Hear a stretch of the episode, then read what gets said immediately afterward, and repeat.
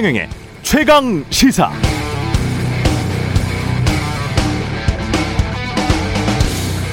네, 백신 1차 접종률이 어느덧 미국을 앞섰습니다.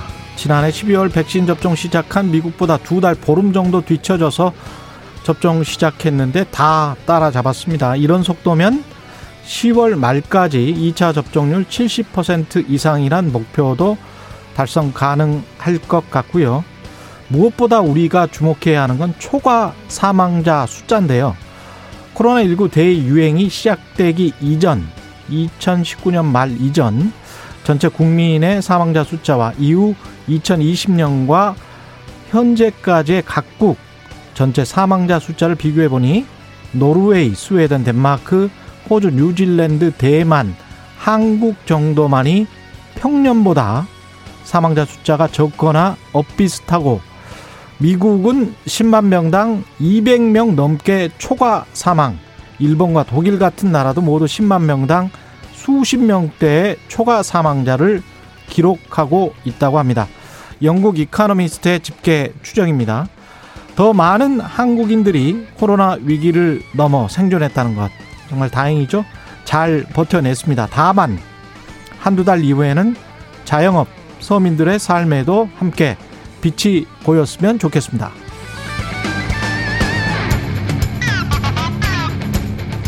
네, 안녕하십니까. 9월 13일 세상에 이익이 되는 방송 최경련의 최강시사 출발합니다. 전 KBS 최경련 기자고요. 최경련의 최강시사 유튜브에 검색하시면 실시간 방송 보실 수 있습니다. 문자 차변은 짧은 문자 50원, 긴 문자 100원이 드는 샵 9730 무료인 콩 어플 또는 유튜브에 의견 보내주시기 바랍니다. 오늘 1부에서는 일본 총리 선거 앞두고요. 한일 관계 어떤 영향 미칠지 전문가와 함께 짚어보고요. 2부에서는 최고의 정치 더불어민주당 전재수 의원, 국민의힘 성일종 의원 만납니다.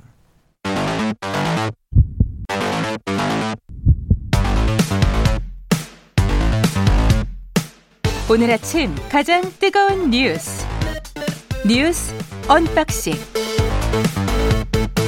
자 뉴스 unboxing 시작하겠습니다. 민동기 기자 김민아 시사평론가 나와 있습니다. 안녕하십니까? 안녕하십니까? 예, 오늘은 한 3분 정도, 5분 정도 더 받았습니다. 43분까지 할 수 있습니다.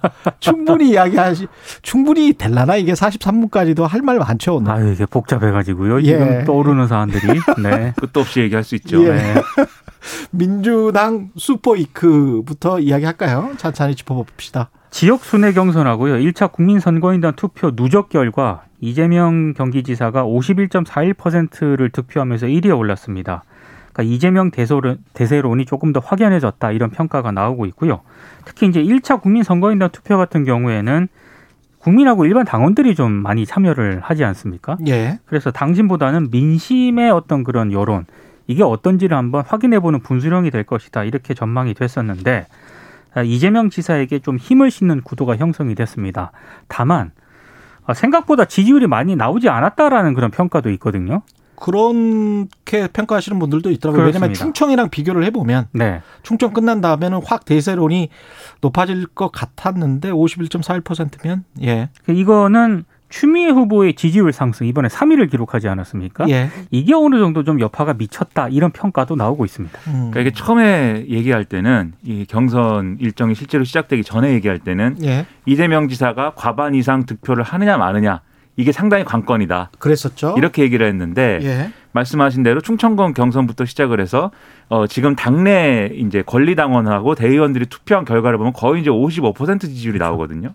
그러니까 요 수준하고 지금 이제 일반 당원 및 국민선거인단을 포함한 이제 수치가 이제 51%니까 사실 일반적인 어떤 어 민심이라고 하는 것에 비하면 오히려 당심에서 지금 높게 나오는 음. 그런 상황이 이제 됐기 때문에 여기에 대해서 평가가 아 불안한 어떤 과반이다 뭐 이런 일부 신문은 그렇게 또 제목을 뽑았더라고요 불안한 과반 아슬아슬 또뭐 어떤 신문은 뭐 확실히 이재명으로 넘어갔다 뭐 이런 신문도 있는데 예. 아무튼 지금 말씀하신 대로 결국 영향을 미치는 것은 어떻게 봐야 될지 두 가지를 얘기하고 있습니다. 첫 번째는 방금 말씀하신 추미애 전 장관 선전이고 두 번째는 아무래도 이낙연 전 대표가 뭐 의원직 사퇴 이런 것들을 던졌기 때문에 음. 이것에 의한 뭐 동정표라든지 이런 것들도 일부 지역에서는 작동한 거 아니냐 이런 평가를 하고 있는데 그렇지만 그럼에도 불구하고 이재명 지사 과반 넘었다는 거 이것 자체가 의미가 이제 축소될 상황은 아닌 것 같아요. 예. 그래서 앞으로의 이제 남은 일정 중에 추석 지나고 뭐 이렇게 가면서 어 광주 전남 경선 이 당내 경선 이것에 이제 영향을 받을 것 같고 이거 여기서 어떤 결과가 나오는지에 따라서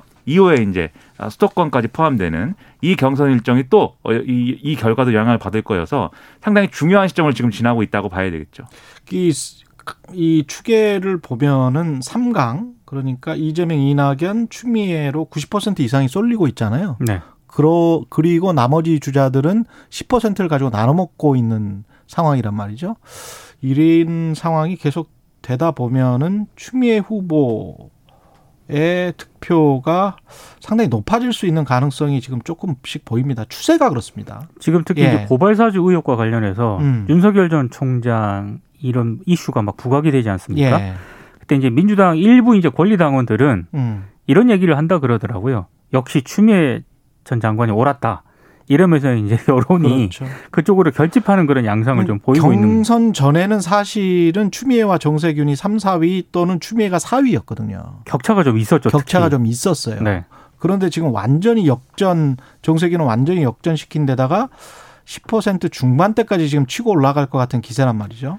근데 이게 예. 이제 고발 사주 의혹이 분명히 영향을 미쳤다고 보고요. 그래서 음. 이제 아, 꼭 이제 추미애가 옳았다 뭐 이런 점보다는 어쨌든 그 당시에 이제 중심에 있었던 여러 가지 사건들 때문에 그 영향이 있는 거고 여기에 더해서 볼 게 이제 일부 이제 또 이런 선거를 분석하는 어떤 관점으로 보면 이재명 지사 이 지지층하고 추미애 전 장관 지지층하고 사실 이제 겹치는 부분이 있는 거잖아요. 예. 어, 어떻게 평가하면. 그래서 이제 일부에서 보기에는 이재명 지사 쪽으로 사실은 왔어야 될 지지율이 추미애 전 장관 쪽으로 간 측면이 있는 거다. 음. 그런 분석을 지금 하고 있더라고요. 예. 그래서 이제 이재명 캠프 측에서는 한 5% 정도, 한 5% 정도는 추미애 전 장관 쪽으로 이제 빠진 거 아니냐 이런 얘기도 나온다는데 어쨌든 종합하면은 이 결과가 다들 그러면은 이재명 지사는 과반을 넘겨서 이제 행복한 측면이 있고 기대보다 높게 나왔다고 지금 주장하고 있습니다. 그렇죠. 이낙연 전 대표는 30%를 어쨌든 이 돌파했기 때문에 음. 스포이크 이후에 예. 이30% 아래였으면은 계속 경선해야 되느냐 회의감이 있었을 텐데 30%를 넘겼기 때문에 이제 뭔가 역전의 발판을 만들었다 이렇게 얘기하고 있고 게다가 이제 광주 전남목이 남아 있기 때문에 그렇죠. 그렇죠. 예. 추미애 전 장관은 이제 뭐 3위로 올라섰으니까는 음. 어 굉장히 결과가 좋다고 하고 있고 이 세 명만 좋은 거예요 기분이 그러면 그렇습니다. 지금 상황 그런 것 같고 광주 전남북이 어떤 영 어떤 선택을 할지가 다른 지역에서도 그 다음에는 이제 수도권으로 올라오는 거거든요. 그러니까 이낙연 전 대표 입장에서는 예. 본인의 고향과도 같기 때문에 그렇죠. 충분히 승부를 걸어볼 만한 어떤 그런 지역이다 이렇게 판세를 분석을 하고 있는 것 같고 예. 다만 이 광주 전남이라든가 호남 지역 권리 당원은 물론이고 그 유권자들은 음. 지금까지 전략적 투표를 해- 해왔거든요. 꼭 그러니까 그- 그렇게 가지 않아요. 고향으로 가지 않습니다. 그렇습니다. 정세균 전 총리도 전북이잖아요. 그래서 그 전략적 네. 투표의 전략을 어떻게 지금 해석을 하느냐 이게 예. 이제 관전 포인트가 될 것 같아요. 그래서 이낙연 전 대표가 어떤 전략을 세우느냐 그게 이제 또 관건이 될 수가 있겠는데 음. 지금 말씀하신 이제 광주 전남의 전략적 투표라는 건 아무래도 본선 경쟁력을 보는 그렇죠. 거거든요. 그런 네. 과거에 이제 그런 사례들이 있었기 때문에 그쪽으로 쏠릴 거다라는 거에 대해서 사실은 이낙연 전 대표가 본선 경쟁력을 이제 이제 와서 새롭게 뭐 이재명 지사보다 더 많은 본선 경쟁력을 가지고 있다를 보여주기가 어렵지 않습니까? 네. 그래서 예를 들면은 이재명 지사가 본선 경쟁력이 없다라는 지지의 일종의 네거티브 전략이나 이런 걸로 또 갈 수도 있고 음. 그게 아니면은 지금 어쨌든 의원직 사퇴를 던져놨기 때문에 빨리 사퇴안을 처리해 달라 뭐 이런 얘기를 꺼낼 수도 있고 여러 가지 가능성이 있는데 사실은 뭐 냉정하게 얘기해서는 뾰족한 수는 없어 보여요. 다만 이재명 지사와 관련된 여러 가지 네거티브 거리들이 사실 좀 늘어나는 국면들이 있을 것이기 때문에 음. 거기에 어떻게 반응하느냐에, 반응하느냐에 따라서 뭐 역풍이 불 수도 있고 그게 효력이 있을 수도 있고 상당히 지금 뭐 갈림길인 거죠. 민주당은 앞으로 보름 광주 전남북에서 결정이 되고 만약에 이 추세가 그대로 간다. 이재명 과반이 그대로 간다면 광주 전- 전남북에서도 아니면 이낙연이 거기서 뒤집는다면 또 다른 스토리가 전개가 되는 그러니까 것이고요. 격차가 만약에 좁혀진다면 예. 아 그때는 이제 근데 지금 모르는 거죠. 지금 이재명 지사가 50% 넘게 어쨌든 나오는 상황에서 이제 1위 다툼이 뒤집어질 것 같지는 않고 네. 음. 다만 이게 결선 투표로 가면 그 그렇죠. 다음에 이제 얘기가 어떻게 되느냐의 스토리가 연장전이 일종의 이제 좀 연장전으로 갈 수 있는 순간인 건데 가령 49%가 나온다면 그렇죠. 예. 이게 그래서 결선 투표 문제는 뭐냐면 이제 다자구도지 않습니까? 예. 그래서 다른 후보들도 일정 정도 지지율을 좀 높이 가지고 있어야 되고 음. 그다음에 결선 투표로 갔을 때 그러면 이낙연 전 대표를 지지할 만한 그러한 표들이 모여야 됩니다. 예를 들어서 추미애 전 장관이 3위 표가 추미애 예. 전 장관이 얻어간 이 표가 결선에 갔을 때 이 이낙연 전 대표 쪽으로 가는 표면은 사실 이제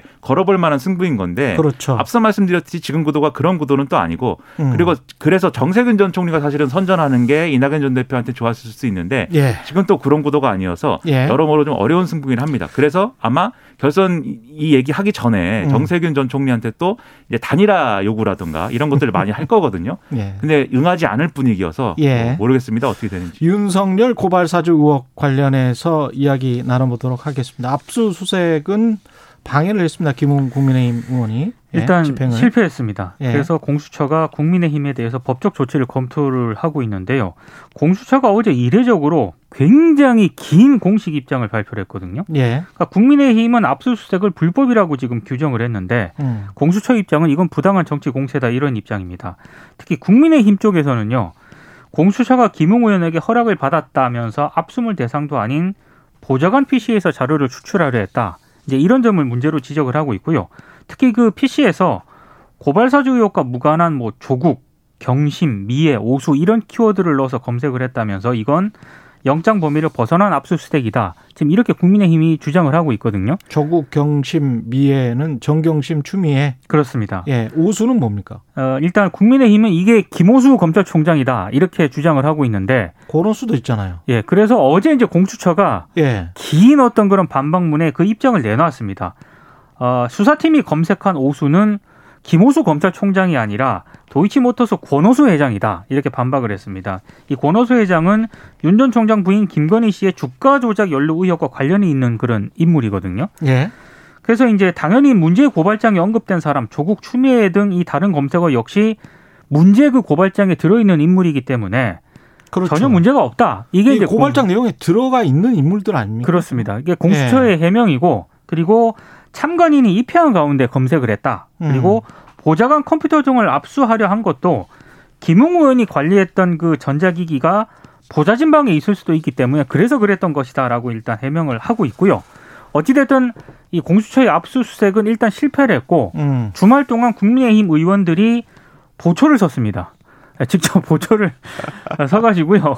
공수처가 주말 동안 또 뭐 추가적인 압수수색을 할 거다라고 예상을 했었는데 아, 하지는 않았고 예. 다만 조만간 영장을 다시 집행하겠다라는 입장입니다. 그러니까 의원회관을 압수수색하는 게 그렇게 이제 쉬운 일일 수가 없죠. 이게 아무래도 의원회관이라는 국회라는 상징성이 있기도 하거니와 그렇기 때문에 사실은 굉장히 좀 조심스럽게 접근해야 될 부분인 건데 이게 이제 보좌관 컴퓨터에 대한 압수수색을 진행했다거나 이런 것들은 제가 볼 때는 이제 공수처는 이제 적법하다고 하고 있고 김웅 의원 측은 이제 불법이라고 하고 있지만 좀 애매한 부분들이 있는 것 같아요. 영장 그 영장이 나온 거에 보면은 정확하게 이제 어 뭐를 이제 이 압수수색하는 그 대상이 나와 있는 건데 아마도 거기에 이제 김웅 의원이 관리하는 PC 뭐 이런 식으로 아마 써 있었을 거거든요. 그렇게 돼 있다고 합니다. 네. 음. 그래서 김웅 의원이 관리한다는 거의 범위가 뭐냐. 이게 이제 논란의 대- 논란의 여진이 있을 수가 있는 건데 다만 이제 김웅 의원실이지 않습니까? 김웅 의원실에 있는 컴퓨터가 컴퓨터 공적인 목적으로 쓰는 컴퓨터를 사실 다 김웅 의원이 관리한다라고 봐야 되는 어떤 맥락도 있는 거죠. 그리고 그게 아니라고 볼 수도 있겠지만 그리고 여기서 새로 알게 된 거는 검찰의 키워드 검색 시스템은 두 글자만 되는 것인가? 네, 이것은 상당히 흥미로운 부분입니다. 아, 저도 지금 그게 좀 이상하더라고요. 네. 왜 그렇게 쓰는지는 모르겠습니다. 아니 뭐 보통 겨- 검색을 할 거면 예. 최경영 이렇게 쓰지 예. 경영 이렇게. 경영이라고 검색하면 온갖 것이 다 온갖 것 것이 다. 나오죠. 경영이 다 나오거든요. 예. 네. 좀 이상하네. 오수는 폐수, 오수 뭐 이런 것도 나올 수 있지 않나 그렇죠. 싶기도 하고요.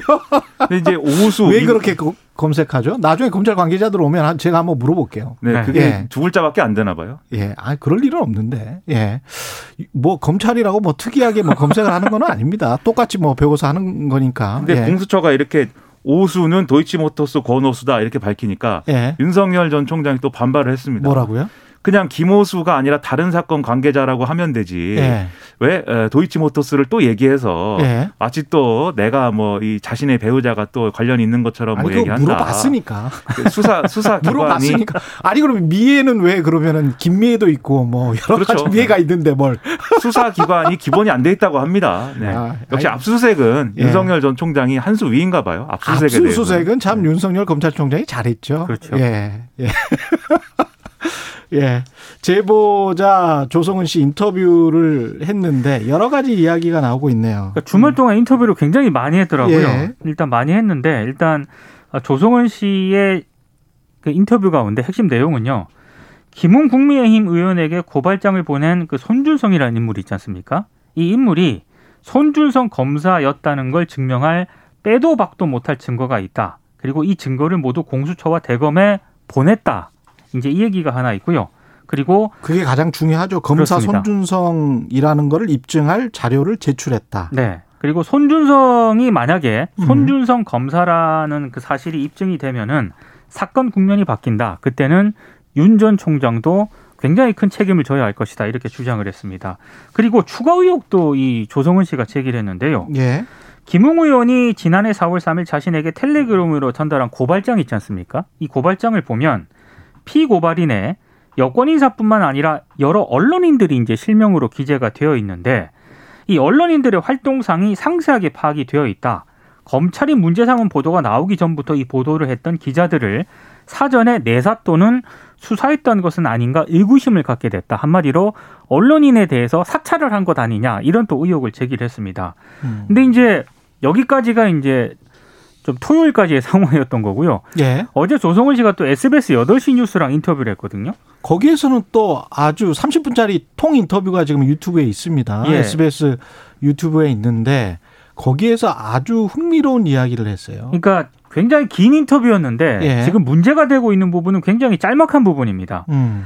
아, 그러니까 이 뉴스버스의 그 알린 시점 있지 않습니까? 음. 그리고 이 보도로 알려 알려진 시점 사이에 박지원 국정원장을 만났는데 8월 11일 만난 걸로 8월 돼 있죠? 11일입니다. 예. 근데 그 얘기를 하면서 이렇게 얘기를 합니다. 자꾸 음. 이제 본인에게 프레임 씌우기 공격을 하는데 음. 9월 2일이란 날짜는 원장님이나 제가 원했던 거나 제가 배려받아서 상의했던 날짜가 아니다. 음. 그냥 이진동 뉴스버스 발행인이 치자 이런 식으로 결정했던 날짜이고 그래서 제가 사고라고 표현했다. 이렇게 얘기를 하거든요. 정확한 워딩을 다시 한번 읽어드릴게요. 네. 원장님이나 제가 원했던 배려받아서 상의했던 날짜가 아니다. 이진동 기자가 치자고 했던 것이다. 이거거든요. 네. 이거는 제가 좀 이따가 탐사보도 기자로서 해- 해석을 해드릴 거고 네. 김연아 평론가가 일단 이 부분은 어떻게 보십니까? 아니 탐사보도 기자로서 답은 내가 알고 있다라고 해놓고 저한테 문제를 내시면서 제가 네. 근데 아마 이렇게 예. 이제 보도를 하고 있죠 지금 이제 예. 일부 언론에서는 이게 박지원 국정원장하고 조성은 씨하고 보도 시점에 대한 어떤 음. 논의를 해서 뉴스버스하고 뭔가를 짜고 이제 어느 시점에 보도를 하자 뭐 이렇게 합의한 것 같은 음. 그런 뉘앙스다라고 얘기를 하고 있는데 근데 뒤에 얘기를 보면은 뉴스버스가 마음대로 보도를 했다는 얘기잖아요 결국은 이 예. 날짜와 관련돼서는 예. 그리고 그동안 뉴스버스의 보도를 보면은 이제 이 제보자가 이제 어떤 그 갖고 있던 자료를 어떻게 입수했고 어떻게 보도했는지 경위도 다 밝혀놓은 상황 아닙니까? 예. 그런 맥락에서 보면 이게 마치 어, 박지원 원장과 보도 날짜를 상의한 것처럼 읽힐 수 있고 해석될 수 있는 부분이 분명히 있지만 음. 또 뒤에 얘기한 거에 방점을 찍으면 이런 얘기도 될 수가 있어요. 일각에서 얘기하는 것처럼 박지원 원장하고 무슨 보도 날짜를 뭐 조율했다거나 뉴스버스하고 언제 보도할지를 논의했다거나 음. 그런 결과로서 나온 보도가 아니다라는 취지의 얘기를 하고 있는 거일 수도 있거든요.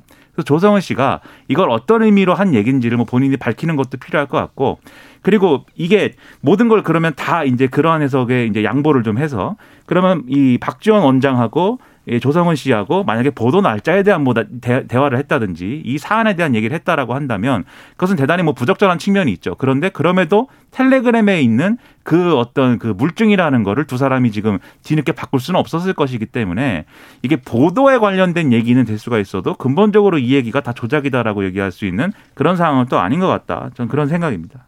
일단 이 점을 봐야 될 것 같아요. 2020년 4월 3일과 4월 8일은 박지원 국정원장이 취임하기 이전이죠. 그렇습니다. 박지원 국정원장은 7월 29일 날에 취임을 했고. 네. 그래서 4월 3일과 4월 8일에 검찰이 어떤 행위를 했다면 박지원 전 국정원장이 그 행위에 가담하거나 뭘, 뭘 하거나 전체적으로 공작할 수 있는 상황은 전혀 아니고. 그러니까 시간적으로 좀 그렇게 보기가 어렵죠. 6월 말에 전혁수 기자를 만나서 어 이거 혹시 검찰 아니야라고 자기들끼리 이야기를 우연히 하게 됐다는 것이고 네. 그러면서 취재를 계속 하게 되고 8월 11일 날 또는 그 이전에 만났다고 할지라도 전혁수 기자와 이야기를 하고 있는 와중에 어 이게 보도가 될 수도 있겠구나.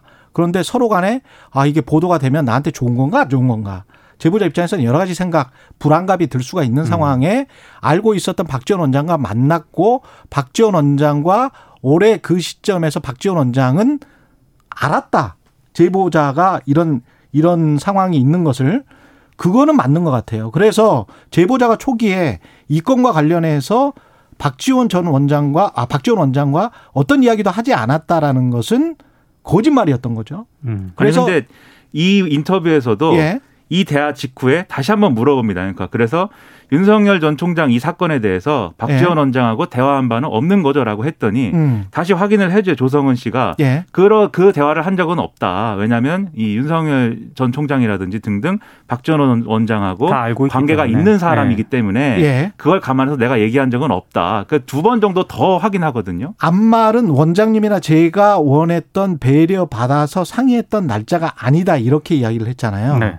그러면 결국은 이진동이 치자고 해서 이진동 기자가 치자고 해서 이건 당연히 탐사보도 기자가 이걸 이 사실을 알았는데 국정원장까지 알게 되는 상황이면 조성과 국정원장의 관계를 생각을 해본다면 서로 친하다 그리고 만났 만났다는 이야기를 분명히 들었을 것이고 그렇다면 당연히 먼저 보도를 해야 되는 게 뉴스버스 입장에서는 당연한 것이고 그 이제 뉴스버스는 그렇게 판단을 했다는 거죠. 그렇죠. 예. 그게 오히려 지금 김민아 평론가 말대로 국정원장이 여기에 알았지만 개입했냐 안 했냐 그것을 판가름하는 중요한 잣대가 될 수 있을 것 같습니다. 음. 그리고 아. 박지원 원장도 이 사안을 알았다고는 얘기를 안 하고요. 음. 그 다시 말씀드리지만 조성은 씨가 그래서 한 얘기가 이 얘기가 일각에서 박지원, 조성은이 조율한 날짜이냐라고 하는데 그게 아니다.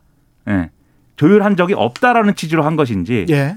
그게 아니다. 그 날짜가 아니다라고 한 것인지 음. 이것은 조성은 씨가 정확하게 해주는 게 필요한 것 같습니다. SBS가 정확하게 해주든지. 우리가 여기서 다시 한번 금요일에도 이야기했지만 손준성이라는 검사로 추정되는 인물이 네. 김웅에게 뭔가를 보냈다면 그것부터 문제가 되는 겁니다. 그렇죠. 그래서 그것을 밝혀내는 게 하나가 있고요. 네. 지난 지난해 4월 그리고 박지원 원장과 조성은 씨가 올 8월에 만나서 또는 그 이전에 만났다고 할지라도 그때 만났을 때 어- 어떤 일이 있었는지 그리고 이걸 만약에 보도 시점이나 이런 것들을 조율하고 국정원장이 적극적으로 개입을 했다면 그거는 또 다른 문제가 되는 겁니다. 그거는 심각한- 각각 나눠서 생각을 해야 그렇죠. 됩니다. 네. 우리가 예. 근데 다만 이제 국정원장이 처신을 신중하게 할 필요가 있어요. 이렇게 자꾸. 예. 정치권 인사들을 정치권 언저리에 있는 인사들을 국정원장이 된 이후에도 자꾸 만나고 이렇게 하면 예. 당연히 쓸데없는 논란 그리고 불필요한 논란 비생산적인 논란 이런 것들로 이어질 수가 있기 때문에 정치인 출신 국정원장이라는 거에 대해서도 여러 가지 이제 좀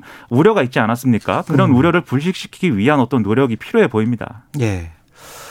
그리고 홍준표 후보는 윤선 윤석열 후보에 관해서 뭐 강하게 지금 이야기를 하고 있습니다. 그러니까 이 건과 관련해 가지고요. 다른 대선 국민의힘 대선 후보들은 굉장히 지금 비판적으로 지금 접근을 하고 있거든요. 음. 근데 홍준표 의원 같은 경우에는 이건 후보 개인, 그러니까 윤 전 총장 개인 문제에 국민의힘 당이 나서는 것은 옳지 않다. 그리고 개인 문제인 고발 사주 사건을 당까지 물고 들어감으로써 당이 큰 피해를 보게 생겼다라고 비판을 하고 있습니다. 이렇게 비판을 하니까 또 윤 전 총장이요.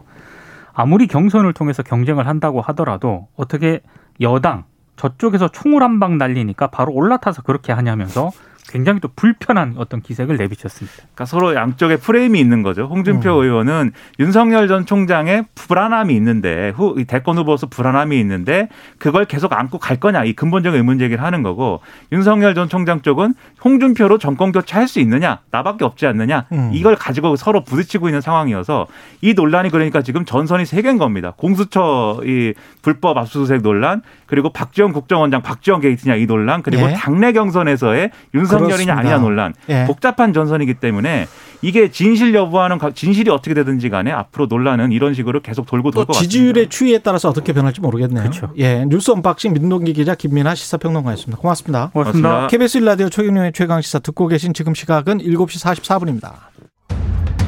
오늘 하루 이슈의 중심.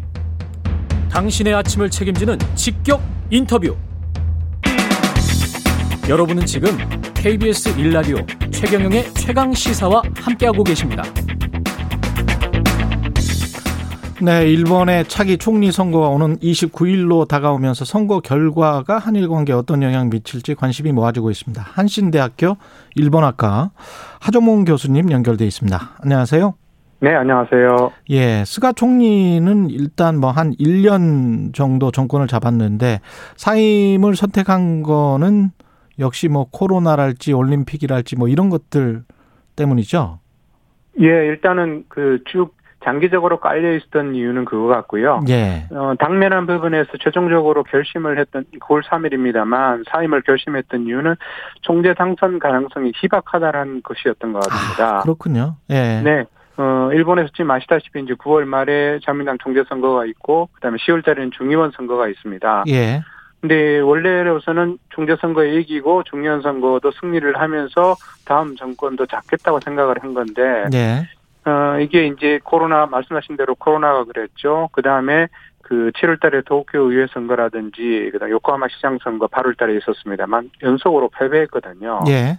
이런 것들이 이제, 과연 그러면 스가 수상으로 우리가 국 중의원 선거를 이길 수 있나, 이 불안이 막 퍼지게 되면서, 결국 스가에 대한 반발 심리들이 커지고, 예. 이게 최종적으로는 그 지금 현재 일본의 그 자민당 정권에서는 아베와 아소 타로 두 사람이 이제 가장 중요한 key man입니다만 음. 이들의 지지를 획득한 게 실패한 것이 결정타였던 것 같습니다. 이게 어떻게 봐야 될까요? 다음 그 총리가 지지율 여론조사를 보면 고바 고노다로 이시바 네. 시게루 기시다 후미오 빅3라고 하는데 이시바 시게루를 제외하고는 다 극우 인사다. 이렇게 지금 네. 평가를 받고 있습니다. 예, 그 부분은 특히 한일 관계에서 세 사람이 그러니까 기시다 후미오 고노타로 다카이치 사나의 세 사람이 발언했던 것을 보게 되면 역시나 아베 수상 집권 시기부터 계속적으로 꼬인 한일 관계에 관여해왔기 때문에 그런 평가를 받는 것 같습니다. 예. 근데 일본 내에서 평가는 조금 다른데요. 예. 일본 내에서 평가는 다카이치 사나이 같은 경우에는 야스쿠니 참배는 뭐 중국에 진출한 기업이 불리해져도 무조건 가야 한다. 가겠다. 이런 얘기를 할 정도로 아베 수상이 밀고 있는 그야말로 극우고요. 예. 그다음 기시다 후미오 같은 경우에는 조금은 중도 정도라고 판단하고 코노타르가 조금 더 개혁적이다. 라고 하는 음. 얘기를 하고 있습니다. 예. 이유는 이제 이두 가지인데요. 하나는 어 조금 최근엔 얘기를 하지 않습니다만 탈원전을 얘기를 하고 있고요. 아, 그래요. 그다음에 예. 네. 일본 내에서 지금 이제 문제가 되는 게 여성 찬양을 허용할 것인가 문제가 대단히 심각합니다. 우리나라도 전도 문제가 있듯이 예. 코노타르는 여성 찬양에 대해서도 굉장히 전향적으로 얘기하는 드문 자민당의 유력 인사입니다. 이 세 사람 다 그런데 이제 아베 어청가를 부르고 있다라고 보도가 나오고 있는데요. 그럴 정도로 아베 전 총리의 어떤 입김, 영향력이 여전합니까?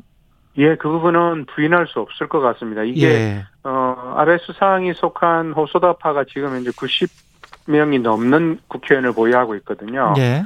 근데 이게 지금 383명 정도가 중참위원 선거 전체인데 거기에 약 4분의 1 정도를 가지고 있으니까 음. 아무래도 파벌끼리 지금 움직이면서 이 합집산이 총재 선거에서는 결정적으로 중요한 역할을 하기 때문에 예. 아무래- 아무래도 아베 수상과 적어도 지지는 얻지 못하더라도 음. 아베 수상과 대립각을 세우기는 당선되기 힘든 거죠. 그러니까 그런 면에서 이시바 시게루 같은 경우에는 예. 반 아베 기치를 내걸고 있기 때문에 예. 이 사람은 국민적 인기는 높지만 아무래도 총재 선거에 출마할 것인지도 지금 대단히 아직까지는 불투명한 상황입니다. 그 새 총리 후보들 모두 특히 이제 극우 후보 같은 경우는 만약에 총리가 되면 헌법을 개정해서 계속 논란이 됐었잖아요. 일본의 평화헌법 관련해서. 그렇습니다. 네. 이거를 혹시 그렇게 하면은 그 동북아 특히 한국 같은 경우는 굉장히 긴장할 수밖에 없거든요. 그렇습니다. 가장 커다란 문제가 지금 헌법 개헌에 관한 아, 개헌에 관한 문제인데요. 예. 새 쪽에서 지금 이제 자민당은 정강으로 내걸고 있는 것이 헌법의 개정입니다. 아, 그런 면에서 자민당 자체의 탄생 자체도 어 미국이 강압적으로 만든 현재의 헌법을 바꾸자라는 게 보수의 염원이었거든요. 예. 근데 이제 뒤집어 생각해 보면 아베 수상이 그 정도로 8년 이상 집권하는 절대 권력을 누렸는데 음. 그 시세 하에서도 실질적으로 개헌이 불가능했다고 못했어요. 한다면 예. 네. 그런 면에서 보면 지금 현재 세 명의 후보가 보수 내지는 뭐 한국에서는 우익이라고 표현을 하더라도 예. 개헌에 대해서는 자체를 거부하기 힘들지만 추진하는 여부 자체는 대단히 어려운 국면일 것 같아요. 아, 그래요. 다행이네요. 예. 그러면. 예. 네, 그런 부분들은 우리가 유- 주의 깊게 살펴봐야 되겠지만 개헌 부분은 쉽게 돌파하기 어려운 굉장히 허들이 높은 것 같습니다. 아무래도. 경제 문제는 어떨까요? 우리랑 수출 규제나 이런 것들 때문에 일본 네. 경제도 뭐 그렇게 좋은 것 같지는 않고요. 그렇습니다. 일본의 경제는 뭐 잃어버린 10년에서 20년, 지금은 30년 그렇죠. 넘 가고 있는 상황입니다. 예. 근데 이, 그, 아시다시피 아베 수상 집권 시기를 아베노믹스라고 얘기하면서 일종의 이제 그 국가가 주도하는 성장들을 해나가면서 사실상 양극화를 낳게 되는 음. 신자유주의적인 정책의 결정판이라고 할수 있을 것 같아요. 예. 근데 이러한 노선에 대해서 어 어제 그제 아, 어제 그전에 11일 12일이니까 토요일하고 일요일에 아사히 신문이 조사한 걸 보게 되면 흥미로운 결과가 나왔습니다. 예. 아베 수상과 스가 수상의 노선을 갖다 계속 그 이어받는 것이 옳을까라고 얘기하는 거에 찬성한 사람이 28% 정도밖에 안 되고요. 아. 오히려 이어받아서는 안 된다라고 생각하는 사람이 58%라고 나왔습니다. 예. 물론 여기에 경제 정책에 관한 얘기도 일부는 있을 수 있겠습니다만 음. 근데 문제는 이 통계와 또 별도로 같은 통계에서 자민당의 지지율이 37%, 어, 제1야당의 입헌민주당이 5%거든요. 그러니까 도대체 이거를 어떻게 이해할 것인가는 엇박자라는 부분이 일본 정치의 가장 미묘한 지점이 아닌가 싶어요. 그런 면에서 예. 경제 부분에서 지금 아베노믹스를 포함한 현재의 경제 정책이 어디로 갈 것인가에 대해서는 누구도 지금은 어 확답을 내놓고 있지 못한 상황이다. 라는 게 현재 시점이 아닌가 싶습니다. 교수님 말씀하신 대로 잃어버린 30년이라고 하고 경제 문제, 민생 문제가 모든 정치의 핵심인데 일본 같은 경우는 자민당이 계속 집권을 한단 말이죠. 그렇습니다. 이게 참 국민들이 왜 그런 겁니까? 음, 그 부분은 역시 안정지향이라고 표현하는 안정지향. 게 예. 네. 과거의 자민당의 역사를 보게 되면 사실 자민당의 개혁적인 성향이 있는 사람들은 과거 진보 정당이었던 사회당과도 거의 뭐 그 어깨를 나란히 할 정도로 예. 그럴 정도의 그 일종의 개방적이라든 진보성을 가지고 있었거든요. 음. 근데 전체적으로 일본 정치의 현황을 보자면 그런 그 진보 성향의 자민당 의원 정치 영역들이 계속 줄어들면서 말씀하신 대로 일본의 우경화, 개헌 이런 무드가 계속적으로 강화되는 것이 최근의 문제점이라고 할 수 있습니다. 예. 그럼에도 불구하고 일본 국민들은 그런 자민당의 일종의 신화에 기대고 있다고 표현할까요? 아무래도 일본은 그 정권 교체라는 게 지금 현재 내각 책임제의 특성상 잘 일어나기 어렵거든요. 음. 더더군다나 2009년에 일어났던 민주당의 정권 교체는 그야말로 최악의 실패 이런 판단들을 하면서 결국 아베 수상이 8년 넘게 집권하게 되는 그러니까 정반대의 현상이 일어난 것과 괴를 같이 한다고 보입니다. 마지막으로 한일 관계는 누가 돼도 바뀌지 않을까요? 그러면 어떻게 보세요? 네, 당분간은 바뀌지 않을 것 같습니다. 가장 아까 말씀드린 대 개혁적이라고 하는 그 코노타로 같은 경우에도 음. 외상 시절에 2018년입니다만 난간페어 당시 주일 대사를 불러서 외교적인 결례를 한 적이 있습니다. 예. 그러니까 그런 면에서 보자면 현재 역사 문제로 꼬여 있는 한일 관계에 일본에 누가 되더라도 큰 변화는 없을 것이다라고 보는 것이 현실적인 판단이지 않을까 싶습니다. 그 우리가 뭘 할 수 있는 것도 없겠네요, 그러면. 그러니까 지금 현재로서는 우리는 지금 대통령을 포함해서 어쨌든 대화를 통해서 일본과 더 타협점을 찾아 나가자라고 예. 하는 그 투트랙 전략이 일정 정도로 그 일본 내에도 먹히고 있다고 생각이 들거든요. 예. 다만 일본이 양보할 수 있는 수준이 워낙 지금까지 정책 변화를 하는 거기 때문에 음. 쉽지 않다고 판단이 될 따름입니다만 예. 그런 방향으로 지금 우리 정부든 아니면 내년 5월달에 나올 새 정부든 적어도 대화 타협을 통해서 어, 대립이 있더라도 그 다음에 협력할 부분은 협력하자라는 기조가 예. 일본 국민들에게 어필한다면 조금 말씀 장기적으로 가야 될것 같아요. 감사합니다. 한신대학교 일본학과 하정문 교수였습니다. 네.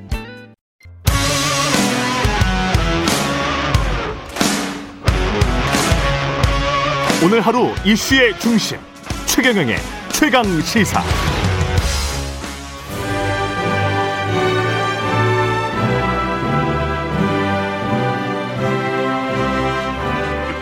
네, 전국의 가장 뜨거운 현안을 여야 의원 두 분과 이야기 나눠보는 최고의 정치. 오늘도 여야 의원 두 분 나오셨는데요. 더불어민주당 아, 강훈식 의원 대신 전재수 의원님 나오셨습니다. 안녕하십니까? 네, 반갑습니다. 예. 아주 강적을 강적이 나오셨습니다. 아, 그러셨어요? 아니, 강훈식 좋아- 의원이 더 강적이실 아니, 텐데. 아니라고 좋아하시는 것 같은 국민의힘 송일정 의원님 나오셨습니다. 안녕하십니까.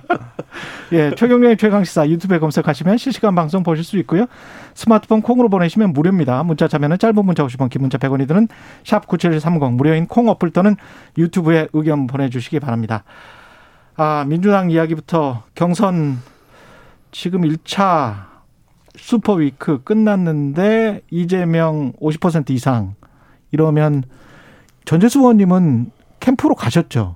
예, 그렇습니다. 어, 이재명 캠프. 그렇습니다. 그것도 어 상당히 좀 주목을 받았습니다. 예. 예. 이렇게 될 줄 알고. 아, 그렇, 그렇, 그렇지는 않고요. 예. 제가 지난 7월 5일 날 이광재 정세균 후보 단일화가 있었고 예. 단일화되고 난 뒤에 한 두 달 동안 어, 중립지대에 머물면서 예. 어, 그 어떤 캠프의 활동도 하지 않으면서 많은 고민들을 했습니다. 음. 예, 그래서 이제 고민의 결과로 그렇게 된 것이고 예. 전 세계적으로 지금은 큰 정부가 와 있습니다. 예. 정부가 국민들 삶에 막 엄청난 영향을 미치는 큰 정부 시대에 와 있죠. 음. 영업 시간 단축이라든지 설명절, 추석 명절 때 고향 가라 말아라까지 정부가 개입하는 큰 정부 시대에 와 있고 음. 그러면 그 큰 정부에 맞는 리더십은 무엇일까 고민을 했었고 큰 정부뿐만 아니라 유능한 정부를 구성하고 이끌려면 어떤 정책적 내용들을 가지고 있어야 되는지 음. 그런 고민들 속에서 이제 이재명 어, 후보 지지 선언을 어, 하게 됐습니다. 큰 음. 정부에 맞는 리더십은 민주당 지지자들도 그런 거를 보고 지금 이재명 후보를 선택을 과반 이상 했다 이렇게 판단하시는 그렇다 거. 봅니다. 예. 예. 세계적 흐름이고 큰 정부에 맞는 리더십은 담대한 추진력, 실행력을 담보한 후보고 음. 그리고 유능한 정부를 이끌어야 되는데 큰 정부이면서도 예. 어, 그런 차원에서 이제 성남시장 경기도지사를 하면서 여러 가지 실적과 성과들을 이미 증명을 받았습니다. 그런 예. 측면에서 큰 정부에 어울리는 리더십과 유능한 정부를 어, 만들 수 있는 정책적 컨텐츠를 어, 가지고 있다. 물론 민주당의 여섯 분 후보 전부 다 그렇긴 하지만 음. 그 중에서도 비교 우위에 있는 후보가 이재명이다. 네. 그래서 이재명 지지선을 하게 됐습니다. 서영정 의원님. 예. 전재수 의원의 여권 내에서 정치적인 비중은 굉장히 크지요. 예. 예, 뭐 여러 언론에 이 노출되는 빈도수라든지 또 이 정부의 그 떠받치고 있는 여권의 그 세력 균형에서 보면 굉장히 비중이 있는 의원이 우리 전재수. 의원이시잖아요. 예. 예. 네, 특히 PK 의원이시잖아요. 부산이잖아요. 예. 그러면서 대통령께서 어 집권을 해서 이 국정 운영할 때 국회의 한 축이 우리 전재수 의원님 같은 비중 있는 분인데 전 의원님이 이제 이재명 지사 쪽으로 갔단 말이죠. 예. 이것은 이 중심 이동이 이동을 했다. 그리고 음. 54%에 가까운 지지율을 기록하고 있는 와중 속에 갔기 때문에 예. 저는 큰 게임이 이미 그 경선은? 어, 예 끝나지 않았나 하는 그런 생각이 좀 들고요. 친문의 예. 큰 흐름을 물꼬를 트는 그런 의미가 있기 때문에 예. 굉장한 의미가 있는 그런 이동 아닌가 생각을 합니다. 또 두 번째는 예. 어 이제 그 이낙연 지사 아, 후보께서 사퇴의 이 배수의 진을 치지 않았습니까? 사퇴. 예, 그래서 어 모든 것을 이제 걸고 한 첫 번째 그런 그 슈퍼이크라고 그러는데 거기에서도 뒤집질 못했어요. 또 음. 격차도 그렇게 의미 있는 게 아니에요. 예. 줄어들긴 했지만 두 번째는 이제 이러한 아, 배수의 친이 호남에 대한 이 고향 이 호남에 대한 변화를 좀 주기 위한 걸 건데 음. 그렇다고 한다면 어 어제 주말에 있었었던 그런 어그 민심을 보는 향배에서 굉장한 변화가 좀 읽혔어야 되거든요. 근데 굉장히 예. 미미했다. 그런 거로 봐서는 광주 전남북에서 혹시 가능성 어떻게 보십니까? 이낙연 후보의 그런데 가능성? 그 전에 예. 그 여론조사 했었던 것을 우리가 볼 필요가 있습니다. 그리고 당심과 민심이 어떻게 가느냐 또 이 또한 봐야 되거든요. 그런데 예. 그 전에 어그 바로 직전에 있었던 여론조사에도 보면 수, 수치는 밝힐 수가 없지만 음. 꽤 표차가 났었죠. 어, 지지율 격차가 났었죠. 그거로 예. 봐서는 큰 흐름에 예, 역전을 못 하고 있다라고 보여집니다. 음.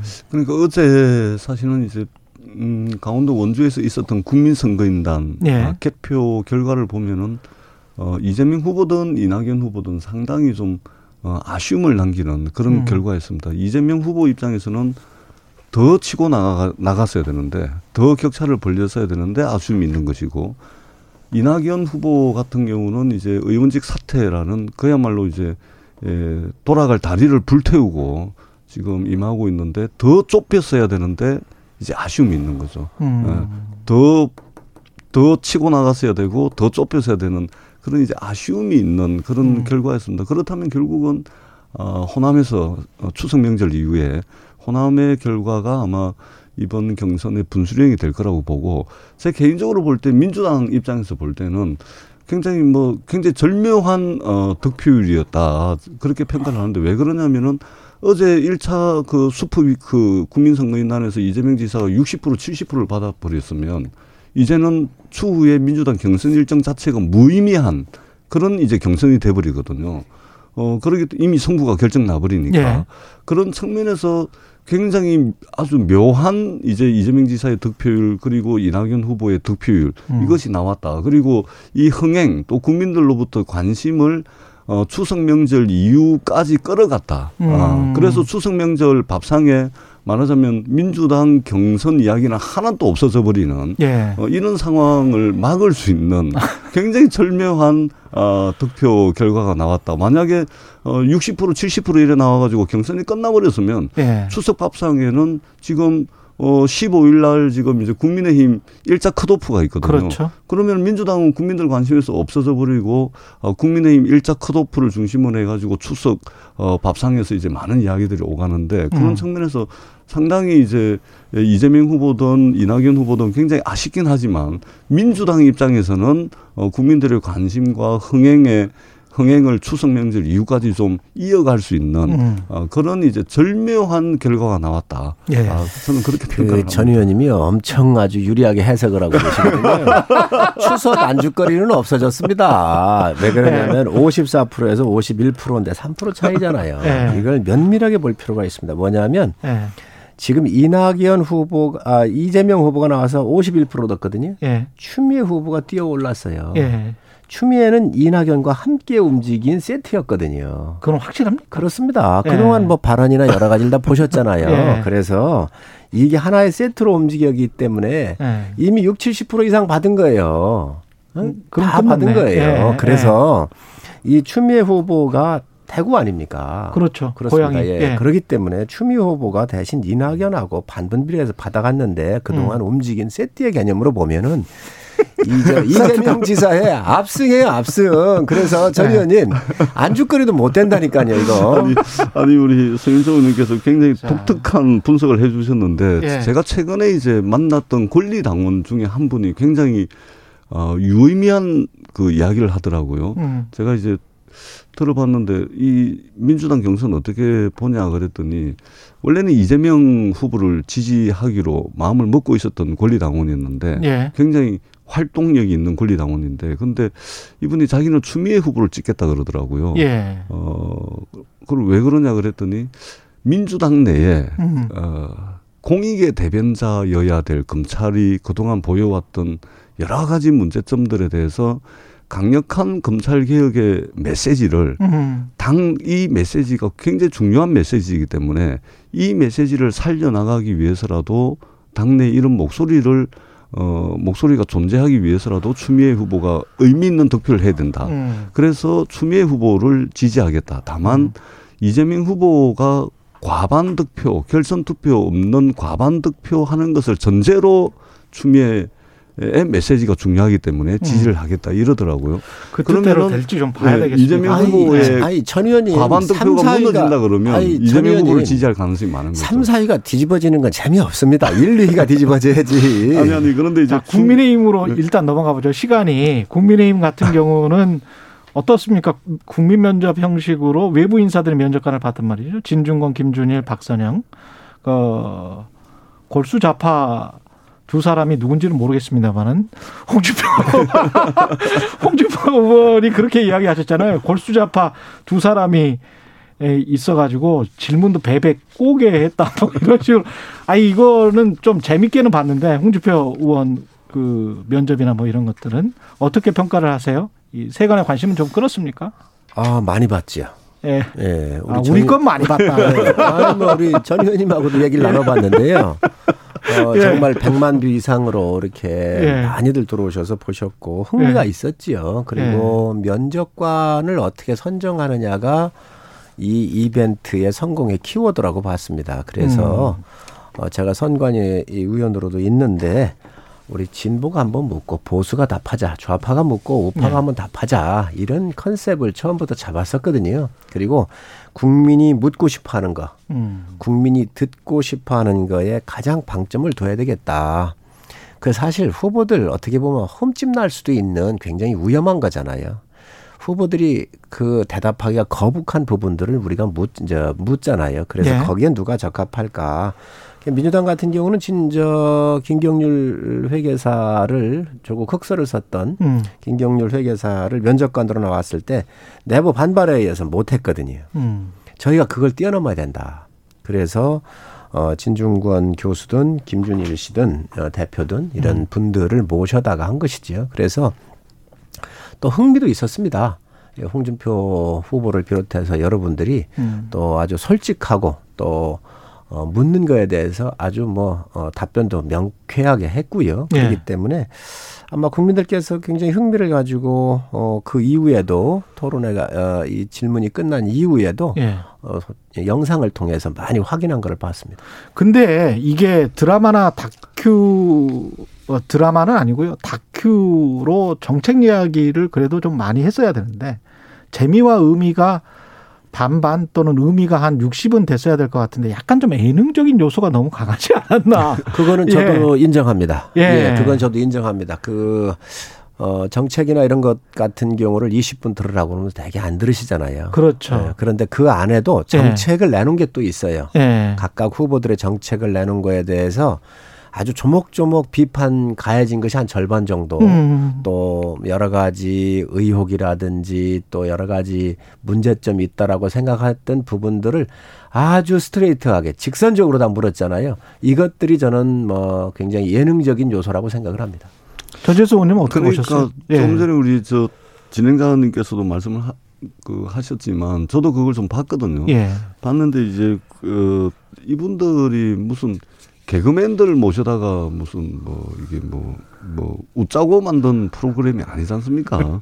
그런 측면에서 보면 물론 이제 정치가 재미있어야 되죠. 근데 너무 과도했다. 예를 들면은 대통령이 되고자 하는 분들을 모시고서 어 거기 이제 어 재미있는 요소를 좀 곁들인 그런 에, 프로그램인데 예를 들면 어 미- 국가 정부의 비전이라든지 또는 이제 국가 경영의 문제라든지 또는 이제 에, 정책의 문제라든지 이런 부분들을 어 사실은 좀 국민들께 알리고 이런 측면이 있어야 되는데 뭐 보니까 이게 그 무슨 이게 개그라고 하기에는 너무 좀 예의 없는 것 같고 그렇다고 이게 뭐 예능이라고 보기에는 또 등장 인물들 인물들이 별로 또 예능하고 별로 어울리지 않는 것 같고 그래서 굉장히 어중간한 아, 그런 거였다. 다만 그것만 놓고 보면은 어 100만 view 이상 이제 된 건데 그것만 보면은 이제 에, 흥행을 끌었다라고도 할 수 있지만 근데 지금은 국민의힘이 뭐를 한들 흥행을 할 수가 없습니다. 왜냐하면 윤석열 리스크가 당 전반을 뒤덮고 있거든요. 어, 그리고 모든 뉴스가 지금 윤석열 어 이제 청부 고발 사건으로 뒤덮여 있기 때문에 이것을 그, 그 마무리하지 않는 이상 국민의힘이 그 어떤 경선 이벤트를 하더라도 이게 중요한 뉴스로 등장하기는 상당히 어려운 측면이 있고 국민의힘 대선 주자들이 지금 완전히 사라져 버렸습니다. 그 이야기는 고발 사주 의혹, 의혹은 잠깐 민주당에 하다 아니, 아니, 하고요. 민주당, 15일 날이 민주당의 국민 면접보다는 훨씬 성공했다니까요. 뭐 아, 이거 하고 뭐, 비교해야지. 예. 뭐 그러 그렇지는 않죠. 예, 그렇지는 않고 15일 날 당장 국민의힘이 이제 컷오프를 하지 않습니까? 예. 근데 후보들이 다 사라져 버렸어요. 어, 정작 이제 여론조사를 하게 하게 되는데 이 여론조사에 응하는 사람들이 뭐를 가지고 이 컷오프에 판단을 해야 될지 정보조차 제대로 제공이 되지 않은 상황에서 일자 컷오프를 하게 됐습니다. 그렇기 때문에 음. 이 지금 국민의힘은 윤석열 리스크를 어, 어떻게든 빨리 좀 마무리를 하는 것이 국민의힘 경선을 위해서도 굉장히 좋고 주자들이 뉴스에서 사라져버리고 얼굴이 사라져버렸습니다. 이 부분을 좀 아마 가, 감안을 좀 해야 되지 않을까. 홍준표 후보는 좀 뜨지 이재명. 않았습니까? 어, 이재명 지사의 독주 때문에 민주당이 굉장히 곤욕스러운 모습을 지금 우리 전 의원님이 우회적으로 말씀한 거 아니겠습니까? 아, 정치가 너무 드라이해서는 안 돼요. 또 네. 그렇다고 희화화하고 희화 희화화하고 네. 또 너무 코믹하게만 가는 것도 문제가 음. 있습니다. 그러나 대권 후보들은 친근해야 돼요. 제가 볼 때는. 음. 그리고 국민과 국민과의 소통 능력인데 그 소통 능력이 이 좀 어, 정책적으로 아주 무- 어, 건조한 이 부분을 때로는 이러한 예능적 요소가 좀 가미돼서 같이 가는 것도 저는 나쁘지 않다고 생각을 하고요. 음. 그런 와중에 본인들이 내놓았던 정책들을 음. 비교적 아주 전문가 입장에서 콕콕 집어가지고 아픈 곳을 때렸었을 때 그를 또 설명하는 능력 또한 이런 과정이 필요하다고 생각을 합니다.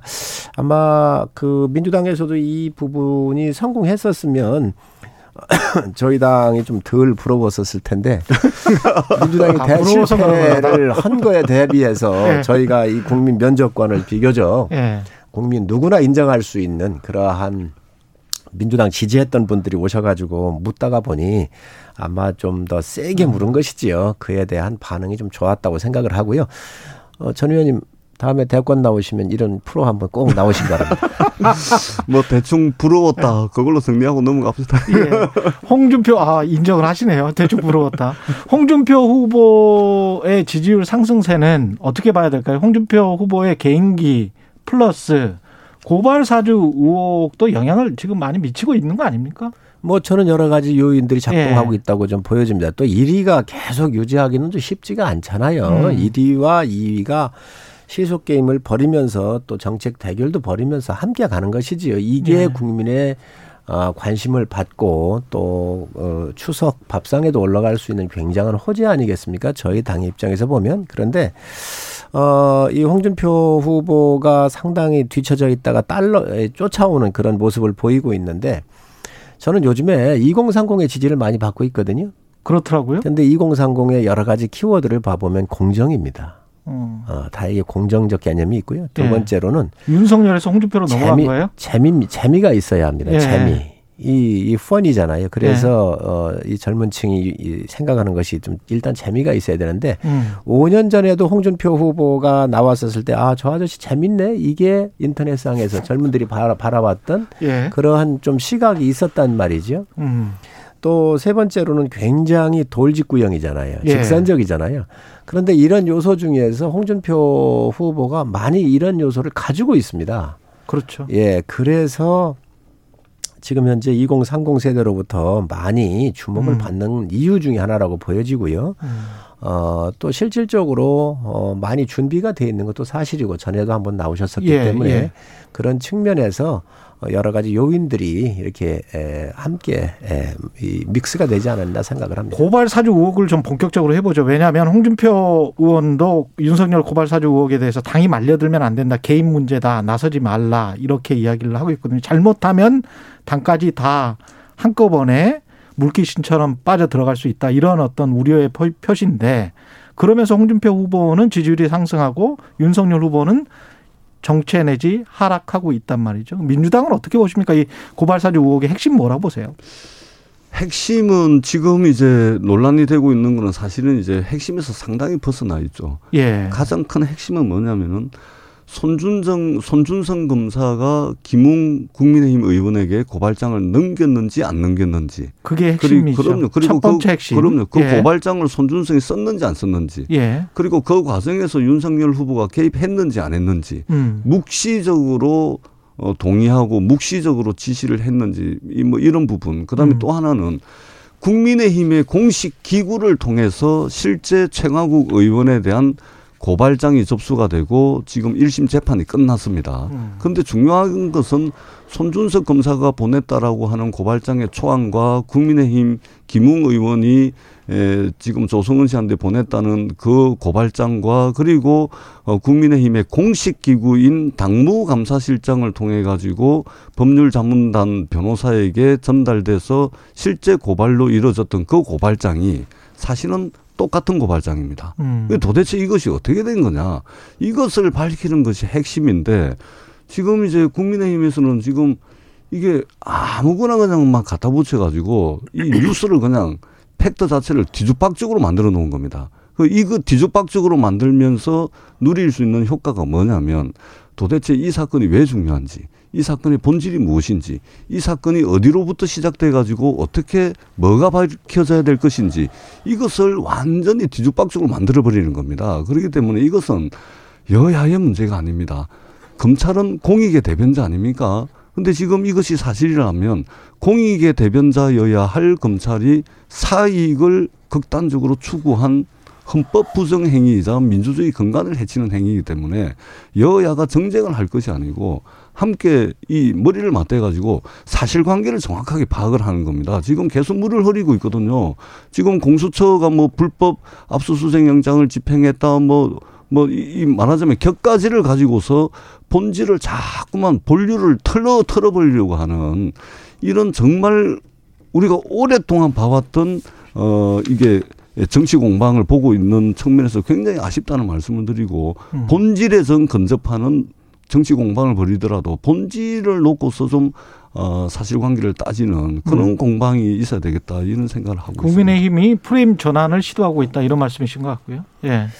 이 사건은 저는 여당이 말이죠. 대선을 앞두고 예전부터 어, 그 전에도 김대엽 병풍 사건에서부터 최규선 20만 불 수수 사건 예. 그리고 기양건설 사건 또 얼마 전에도 한동훈 검사 같은 검언 유착 사건 같은 경우가 다 이게 공작으로 있었단 말이죠. 예.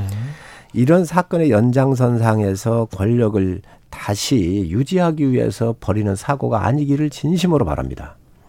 이 사건은 아까도 우리 전 의원님 말씀을 하셨지만 고발 사주했느냐 안 했느냐 누가 예. 윤석열 전 총장이 그렇잖아요. 예. 분명히 말씀드립니다. 그 당시에 윤석열 총장은 추미애 장관이 찍어내기 위해서 윤석열 총장의 측근들을 다 잘랐습니다. 정보기획관이 6개월밖에 안 됐는데 그 사람 유임시켜달라 그랬는데 그 사람 찍어냈습니다. 누가 왔느냐 그 자리에 손주성 손준성 이 검사가 온 거예요. 예. 1월 24일 날 1월 24일 날 이 검사 인사를 추미애 장관이 하면서 완전히 고립무원으로 에워싸가지고 포위조가 들어갑니다. 그게 추미애 인사였습니다. 공공수사부장, 반부패 수사, 수사부장 다 그렇습니다. 그래서 윤석열 총장이 고립무원에 찢겨 나가는 그러한 신세로 전락을 해 있는데 허수아비 총장이었는데 이 허수아비 총장이 누구를 사주한다는 말입니까? 이것도 의혹뿐이에요. 증거 내놓은 게 하나도 없습니다. 의혹만 가지고 지금 공수처가 수사할 수 있습니까? 검찰이 수사할 수 있습니까? 어떤 신분으로 한동수 대검 감찰부장이 조성은 씨하고 협의를 해서 내가 공익 신고자를 만들어 줄 테니 그러면 너 가, 당신이 갖고 있는 휴대번호를 맡기고 가라라고 얘기할 수 있죠. 이런 딜을 어떻게 할 수 있죠? 전 있을 수 없는 일이라고 생각을 해요. 시민단체가 고발한 지 4일밖에 안 됐는데 지금 공수처가 뛰어들었습니다. 이게 있을 수 있는 일이라고 생각을 하세요. 어떠한 증거를 가지고 왔죠? 그리고 김웅 의원의 지금 어 의원실까지 압수수색을 했는데 예. 와가지고 뭐라고 그랬느냐. 김용 의원의 동의를 받았다고 그랬습니다. 새빨간 거짓말입니다. 언제 김용 의원이 압수수색을 하라고 이 부분에 대해서 동의를 했단 말이죠. 지금 있을 수 없는 일들이 벌어지고 있습니다. 네. 저는 이런 거 있을 수가 없다고 생각을 하고요. 또 공수처에 수사를 담당하는 검사가 표창원 의원의 보좌관 했던 사람이에요. 그리고 김경수 지사, 이재명 지사 변호했었던 이 검사를 뽑아다가 공수처에 넣은 거 아닙니까? 이런 사람을 갖다가 편향되게 하고서 이, 이 수사가 공정하다고 할 수 있습니까? 저는 애초부터 하면 안 되는 수사를 지금 야권의 대선 후보를 찍어내기 위해서 하는 거예요. 하나에 제가 너무 길게 말씀드리셔서 하나만 잠깐 말씀드리면 옛날 DJ가 대선 나왔었을 때 그 당시 아마 강삼재 사무총장이었던 거로 기억을 예, 하는데 예. 수표까지 제시를 하면서 불법 정치자금 수수한 거에 대해서 요구했었을 때 김태정 검찰총장은 그 수사를 중지시켰습니다. 음. 왜 대선 중이었기 때문에 증거가 나왔음에도 불구하고 이번 의혹이에요. 의혹. 이걸 가지고 지금 그 여당에서 지금 현재 이것을 가지고 이 저 저 저 여, 여, 제가 추정하겠습니다. 지금 여권 전체에서 윤석열 죽이기를 하고 있다고 하는 것은 분명한 정치 공작이라고 생각. 성일종 정치 공작이 예. 될수 있다. 2분 반씩 예. 정도 남아 있습니다. 예, 두 분. 예. 성일종님 진짜로 그렇게 생각하시는 거 아니죠? 아 진짜입니다. 진짜 진짜로 그렇게 진짜입니다. 진짜입니다. 아. 이건 의혹 사건을 이렇게 야권 대선 후보를 이렇게 할 수가 없는 거예요. 아니 근데 아니 2020년 4월부터 8월까지의 그 행위, 어떤 행위가 있었다면 그 행위에 박지원 국정원장이 개입될 수 있는 가능성은 거의 전무하단 말이죠. 왜냐하면 국정원장 취임은 7월 말에 했기 때문에 그리고 4월 3일부터 4월 8일에 고발장이 접수가 되고 그다음에 8월에 그 정점식 의원이 어 미래통합당을 통해서 정식으로 고발장을 접수를 했기 때문에 이 행위 자체는 따로 이야기를 해야 될 것 같아요. 그러니까 그러니- 이 행위는 박지원과 상관이 없는 행위고 이후의 거는 또 이야기를 또 해야 될것 그러니까 같아요. 우리 성일종 님께서 길게 말씀을 하셨는데 예. 원래 이야기가 길면 이게 자신이 없는 겁니다. 그래서 그래서 제가 이제 진짜 그래 생각하시냐고 물어보는 거고 이야기가 길게 아니죠. 그러니까 예. 어떤 하나의 특정한 정황을 놓고 그것을 유리한 쪽으로 그냥 스토리를 재구성하는 겁니다. 제가 음. 볼 때는 이 작가를 하시면 대한민국 최고의 작가가 되겠다. 이런 이제 예. 왜냐하면 스토리를 취직 좀 시켜주십시오. 스토리를 재구성하는 능력이 정말 탁월합니다. 제가 우리 성일종님께 드릴 말씀이 아니고 국민의힘이 그렇다는 말씀을 드리고 이거는 네. 팩트입니다. 이게 하늘에서 어느 날 뚝 떨어진 고발장이 아니고요. 손준성 검사가 고발장을 썼는지 안 썼는지 김웅 의원이 그걸 받아가지고 전부 기억을 못하겠다 그래가지고 수사기관이 수사를 할 수밖에 없습니다. 윤석열 후보 그다음에 김웅 의원 국민의힘 공이 수사기관에 철저한 수사를 촉구를 해놓고 그 수사의 첫 단계인 압수수색을 하니까 다 막아서 가지고 의원들이 그냥 우 몰려가가지고 다 막아버립니다. 그러니까 수사를 해, 하라 그래놓고 하니까 야당 탄압이라 그러고 불법이라 그러고 아니 공수처와 공수처에 나와 있는 검사 수사관들을 고발을 한다는데요. 그 영장을 발행해 준 판사를 고발을 해야죠. 고발을 할 거면 판사가 발행해 준 영장에 적시된 대로 적법하게 압수수색 이 과정이 진행이 됐는데 그 검사 수사관 공수처를 고발한다는 것은 말이 안 된다고 보고 수사에 협조를 해야 됩니다. 수사를 통해서 사실관계가. 명명백백하게 밝혀질 걸로 저는 기대를 하고 저도 있습니다. 얘기할 시간. 예, 한 30초, 40초 남았습니다. 예. 공수처에서 얘기하는 게 국민적 의혹이 커서 지금 현재 압수수색을 했다는 건 아닙니까? 의혹만 가지고 이렇게 수사할 수가 있습니까? 증거가 있어야지요. 공수처가 어떤, 어떤 기관입니까? 여당이 만들었지 않습니까? 야당이 만들지 말라고 하는 거예요. 그리고 여당 사람들 다 갖다가 넣어놨잖아요. 객관성이 있습니까? 수사하십시오. 그 대, 아니, 대검에서도 하고 공수처에도 하고 지금 뭐 경쟁 붙었습니다. 어? 있을 수 있는 일입니까 이게? 아니 국민적 의혹이라고 한다면 얼마나 많습니까? 이재명 의혹은 왜 안 합니까? 왜 안 합니까 거기는? 그, 그런데 그 아니 얼마나 많습니까? 이제 이- 이재명 의혹 하나하나. 아니 오늘 아침에도 얘기했었던 네. 그 저 그 개발 사건도 굉장히 크더라고요. 그럼 저희가 지켜보겠습니다. 예. 어? 그 지금 그리고 아니 예를 들면 형수 욕설에서부터 얼마나 많은가요? 아니, 그 그- 왜 그런 그건- 건안 하나요? 아니 아니 참 저는 있을 수 없는 일이라고 그러니까- 생각을 하고 그러니까 그 다음에 아니, 자, 예. 아니 잠깐만요. 그 다음에 10초 남았어요. 자, 역사. 예, 역 의원님. 역사와 대화하는. 시간이라고 역사와 대화하는 시간이라고. 조은성 씨가 이렇게 얘기를 했, 조성은 씨가 얘기를 조성은 씨. 했는데 예. 저는 이런 것들이 의원님, 예, 이런 민주당 이, 전재수 의원님이었습니다. 고맙습니다. 예.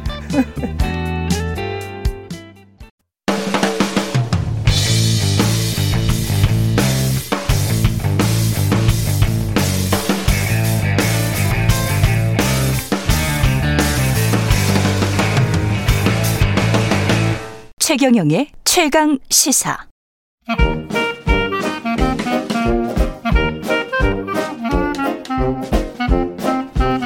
네, 최경령의 최강 시사 경제합시다. 월요일은 명쾌한 경제 이야기 해보고 있습니다. 오늘은 특별한 분을 모셨습니다. 그래서 어, 경제합시다 좀 늘렸습니다. 예. 방송 끝날 때까지 경제합시다 계속하겠습니다. 예. 중국을 알고 싶으면 이분의 이야기를 들으면 된다 고 이야기 하시는 분들도 있더라고요. 예. 성균관 대학교 중국대학원 안유아 교수님 나와 계십니다. 안녕하세요. 네, 안녕하세요. 예, 오랜만에 뵙습니다. 네, 오래간만에. 예, 경제쇼에서는 자주 뵀었는데. 네. 예. 그, 뭐, 계속 정부 자문위원이나 이런 거는 계속 하고 네. 계십니까, 지금? 네. 아, 그러시군요. 이 중국 관련해서 계속 그 파이낸셜 타임즈도 시의 차이나라는 연재 기사를 지금 계속 싣고 있더라고요. 네. 그 정도로 시진핑 네. 국가주석이 지금 하고 있는 일이 네. 심상치 않아 보이기는 합니다. 네. 서구 언론이 다 집중할 정도로 네. 어떤 일을 하고 있는 겁니까 지금? 네. 그 사실은 그러니까 외국 서방 민주주의 시각 혹은 다른 나라 시각에서 보기에는 굉장히 혼란스러운 건 맞아요. 네. 그죠? 자국 기업을 핀테크 기업이라든가 big tech 기업 그리고 교육 뭐 연예인 예. 청소년 교육산업 전체를 지금 규제를 들이대고 있단 말이죠. 그래서 굉장히 혼란스럽긴 합니다만 어, 앞- 중국은 지금 어디로 가고 있냐 굉장히 혼란스럽잖아요. 근데 사실 시진핑이 그동안 어, 2012년에 당의 18대 회의에서 어, 자리를 어, 가졌거든요. 예. 그러니까 주, 공산당 총서기가 되고 국가수석이 됐단 말이죠. 그게 2012년입니다. 근데 중국의 지금 흐름을 보면은 10년에 한 번씩 크게 정, 어, 정책이 변했어요. 그게 음. 일단 78년에 보면 우리 중국식 표현으로 방권 양리라고 하거든요. 네. 방권양리. 그러니까 무슨 말이냐면 그때 국영 공장, 뭐 국영 기업 이런 형태로 먼저 기업들을 쪼개 가지고 시장 경쟁 시킨 게 78년부터 92년까지예요. 음. 근데 92년에 등서평에 사회주의 시장 경제라는 개념을 어, 강태명 주석이 헌법에 기록을 하면서 본격적인 우리가 익숙한 네. 그런 어, 자본주의로 가는 길을 들어선 것처럼 보입니다. 그래서 예. 그게 어, 93년부터 2002년까지예요. 음. 이때 말한 표현은 뭐냐면 쪼다 방쇼 큰 것을 잡고 작은 것을 풀어주자. 이래서 맞아요. 큰, 큰 네. 산업에서는 국유기업이 있고 대부분 민영기업에 줘서 도급제 운영, 뭐 임대 경영을 시키자 라는 게 2002년까지 왔어요. 그냥 그때는 네. 먼저 부자가 되는 사람은 먼저 부자가 그렇죠. 되라고 허용을 한 겁니다. 그때는, 그때는 그러니까 예. 검은 고양이든 그렇습니다. 하얀 고양이든 예. 쥐만 잡으면 된다라는 건데 음. 굳이 이 말을 지금 시진핑이 차이나에 운영하면 어 검은 고양이든 하얀 고양이든 쥐를 잡되 그렇죠. 내가 잡아라는 쥐만 잡아라는 거예요. 예, 그렇게 볼 수가 있는 거죠. 그래서 내가 잡아라는 쥐만 잡아라. 네, 아무거나 잡으면 안 된다는 거죠. 예. 그래서 그게 어 94년부터 2002년까지였고요. 그다음에 2003년에부터 2012년까지는 그러니까 시진핑이 올라오기 전에 후진토 시대는 뭐냐면 표현을 이렇게 씁니다. 국유 자산 감독 관리위원회가 만들어져요. 국유자산 예. 감독 관리위원회. 이게 무슨 말이냐면 이제는 어 정부가 자산을 관리하겠다는 거예요. 관즈사. 그러니까 예. 자산 관리 경영으로 가겠고 음. 어, 시장 민간 기업들이 효율성을 충분히 발행해서 예. 시장 경제의 효율성을 더 키워나가자라는 거였는데 그래서 그때 당시 주식제 회사를 굉장히 국가에서 주식 회사를 많이 만들어라 막 음. 이래요. 음. 그러다가 시진핑이 올라옵니다. 그게 2012년 11월이 당의 18대였고요. 예. 지금까지인데요. 시진핑이 올라와서 하는 말이 이게 중요해요. 음. 원래는 12년까지는 관즈자 자 공산당은 음. 자산 관리를 하면 된다. 국유 자산 감독 관리위원회를 만들었어요. 예. 이제 근데 시진핑이 올라와서 하는 표현이 뭐냐면 관즈자 자산 관리가 아니라 관즈반 그러니까 뭘 만드냐면 국유 자반 국유 자본 운용 회사를 만듭니다. 아. 그러니까 무슨 말이냐면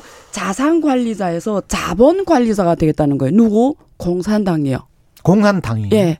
그래서, 그래서, 기업에 뭐 공산 당원들이 지금 들어가고 이- 들어가잖아요. 그리고 디디 출신이나 지금 우리가 알고 있는 빅테크 기업들이 뒤에 주주가 지금 정부가 들어가고 있어요. 그렇습니다. 예, 그래서 무슨 말이냐면 제가 쉽게 풀어주면 이제는 공산당이 자본 관리를 하겠다는 거는 공산당이 자본가가 되겠다라는 거예요.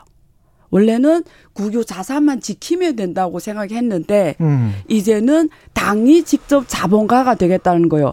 그래서 개인이나 민간 기업이 자본가가 되는 게 아니라 음. 이제는 공산당이 자본가가 되겠다는 거예요. 근데 왜 네. 그러죠? 왜?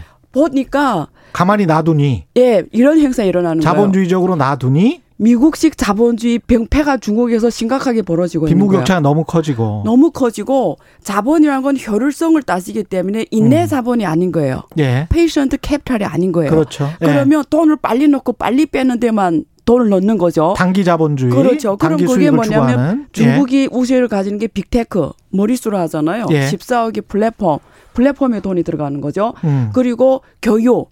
결국 뭐 R&D나 미래 뭐 핵심 기술 인재를 하는 게 아니라 이런 뭐 영어를 교육해서 대학 잘 들어가는 교육. 그렇죠. 뭐 예. 입시 교육, 영어 교육 이런 예. 데 돈을 많이 팔게 하는 거죠. 예. 세 번째는 자본을 마, 마, 마, 마, 개방- 개방시키니까 이 민간 자본들이 이제는 중국 노동력이 확 올라갔잖아요. 비싸지잖아요. 예. 그러니까 베트남이나 이런 데 가서 생산을 하고 그렇죠. 중국에서 생산 안 하는 거예요. 아. 그래서 서부 대개발, 동부 대개발 가라고 했는데 자본은 해외 가서 생산을 하는 거예요.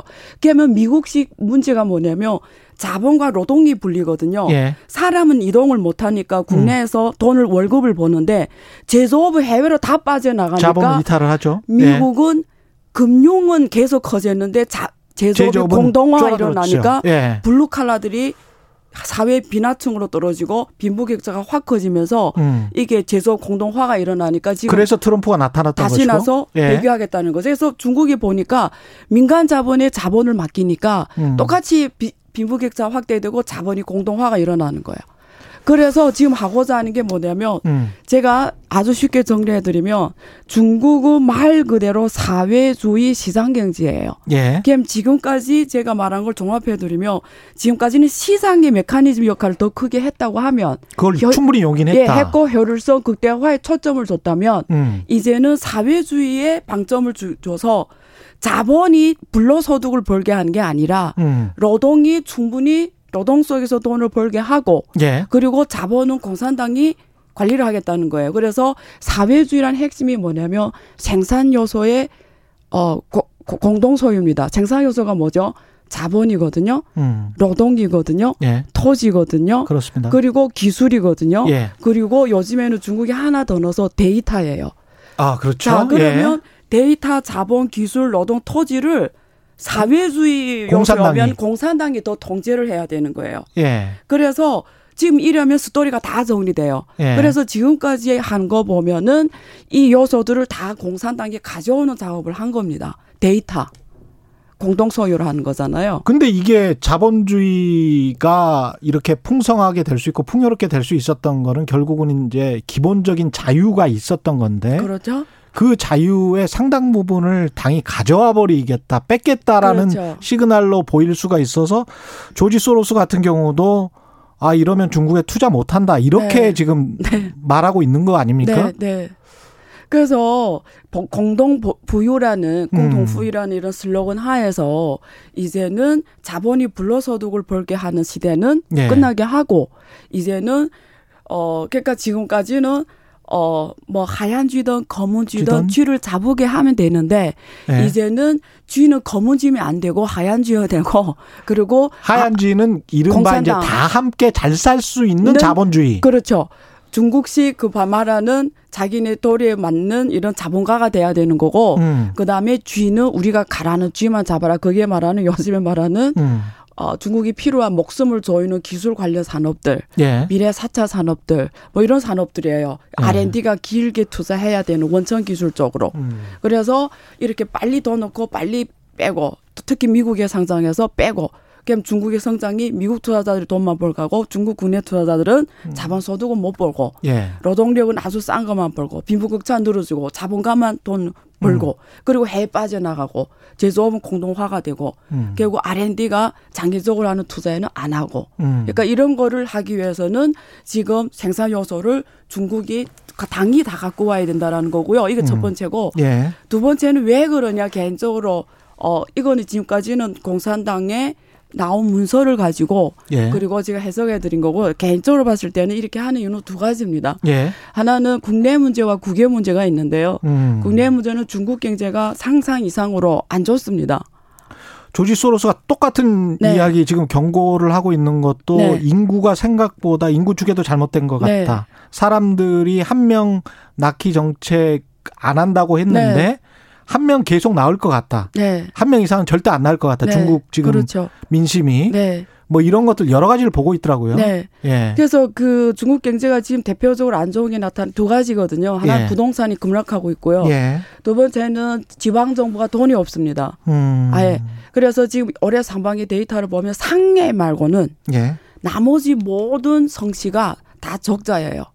그래서 데이터로 말씀드리면 2025년 몇 년 안 남았죠. 예. 재정 어 자- 부족한 부분을 뭐라고 하죠? 재정이 부족한 부분. 재정 적자가 10조 위안. 그게 무슨 개념이냐면 중앙 정부에서 1년에 재정 수입이 9조거든요.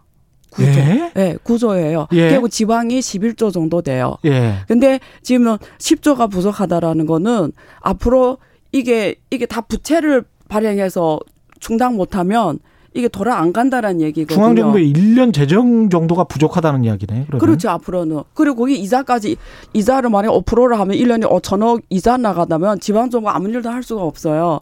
그러니까 일단은 어 지금 심각한 거예요. 지방정부가 그동안 음. 이렇게 막 물어발식 어, 막 그냥 혈을조 없는 투자를 해와서 그래서 예. 이게 두 번째로 국내 문제가 지금 심각하기 때문에 정 공산당 보기에는 자원을 다 갖고 와서 제 3차 분배를 하겠다라는 겁니다.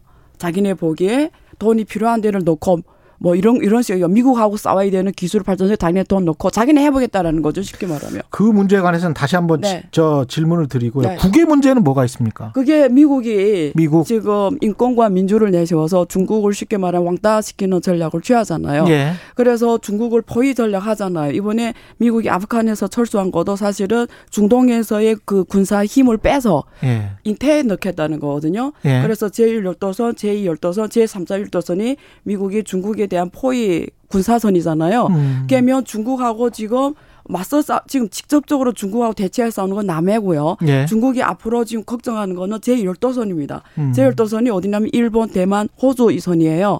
그러면 어. 여기서 국부 전쟁이 일어날 수가 있는 거죠. 그래서 미- 국지적인 전쟁. 국지적에서 미국도 그걸 준비하는 거죠. 그쪽에서 철수하는 거죠. 중동에서. 그래서 인태에다 지금 군사연령을 더 넣으려고 하는 거고요. 음. 중국도 맞춰서 그걸 준비하는 거죠. 그러려면 에, 국가가 어떤 위기 시에 왔을 때는 자- 자원을 집중시켜야 되거든요. 예. 왜냐하면 이렇게 미국의 자본시장에 상장해서 돈을 벌게 하는 이런 민간 자본가들이 어, 자원을 통치하게 하면은 음. 국가가 어떤 어, 집중적으로 자원을 불래 써야 될때 그렇죠. 말을 안 들을 수가 예, 있죠. 예, 미국도 그런 세력이고 중국도 그런 세력이 있죠. 예. 그래서 이럴 때는 자원을 집중해서 준비를 해야 되는 상황도 어, 준비할 수밖에 없는 상황이고요.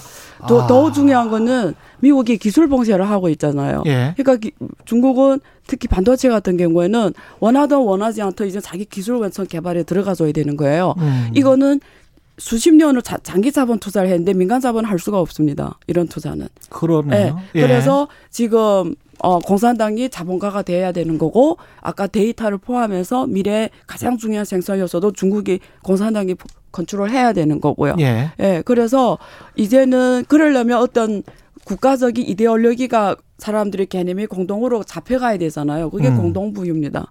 근데 큰 정부가 서방 세계에서 지금 뭐 유행처럼 번지고 있고 다 그렇게 그 추세대로 앞으로 한 몇 년 동안은 갈 수밖에 없다라고 서방의 경제학자들도 다 그렇게 생각하고 있지만 네. 그럼에도 불구하고 지금 취하고 있는 중국 정부의 조치는 자본주의를 넘어서는 조치인 것 같거든요. 네. 그래서 돈은 수익을 쫓아가는데 수익을 쫓아가지 못하도록 돈의 일부를 차단해서 야 장기적으로 봤을 때는 국가 R&D와 공동선 또는 공동의 부를 위해서 우리가 이런 이런 거를 하자라고 했었을 때 돈은 분명히 방만하게 쓰여질 것이고 허투루 쓰여지면서 가지고 있는 돈마저 날릴 우려가 있다. 이게 이제 우리가 배운 자유민주주의, 네. 자유 자본주의의 개념이란 말이죠. 네.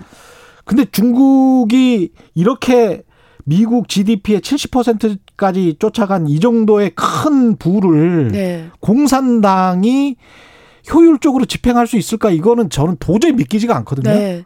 그래서 제가 이 제제 오피니언 말씀드리면 제가 음. 공동부위라는 표현이 굉장히 좋은 표현인데 예. 굉장히 위험할 수가 있거든요. 왜냐하면 위험할 수 있습니다. 우리가 예. 돈을 네 가지 속성으로 나눌 수가 있어요. 돈을, 예. 자본을. 그렇죠. 내 돈을 내가 쓰는 경우와 예. 내 돈을 남이 쓰는 경우, 예. 남이 돈을 내가 쓰는 경우와 예. 남이 돈을 남이 쓰는 경우가 나뉘어요. 아, 재밌습니다. 네. 안녕하 교수님 역시. 네, 네. 예, 명확하네요. 근데 예. 자본주의는 뭐냐면 예. 내 돈을 내가 쓰는 거예요. 그렇죠. 내돈 네. 내가 쓰는 거지. 내 돈 내산. 네, 그래서 굉장히 이게 혀를, 혀를 따질 수밖에 없고요. 예. 아무 데나 안 쓰게 돼 있어요. 예. 근데 사회주의는 뭐냐면 남의 돈을 남이 쓰게 하는 거거든요. 남의 돈을 남이 쓰게 한다. 그렇잖아요. 국유기업이 누구 거예요? 나 거예요? 아니잖아요. 그렇죠. 근데 우리 표현이에요. 국유기업은 전 국민이 소유라고 해요. 예. 네 거면서 내 거면서 누구 거도 아닌 게 국유기업이거든요. 그렇죠. 그럼 국유기업의 투자라든가 자원 배분은 남이 쓰게 하기 전체 국민의 행복을 위해서 쓰는 거잖아요. 예. 그럼 그걸 쉽게 말하면 남의 돈을 개인의 입장에서 봐도 남의 돈을 남이 쓰게 하는 거죠. 이거는 혈을 따질 이유가 없는 거죠.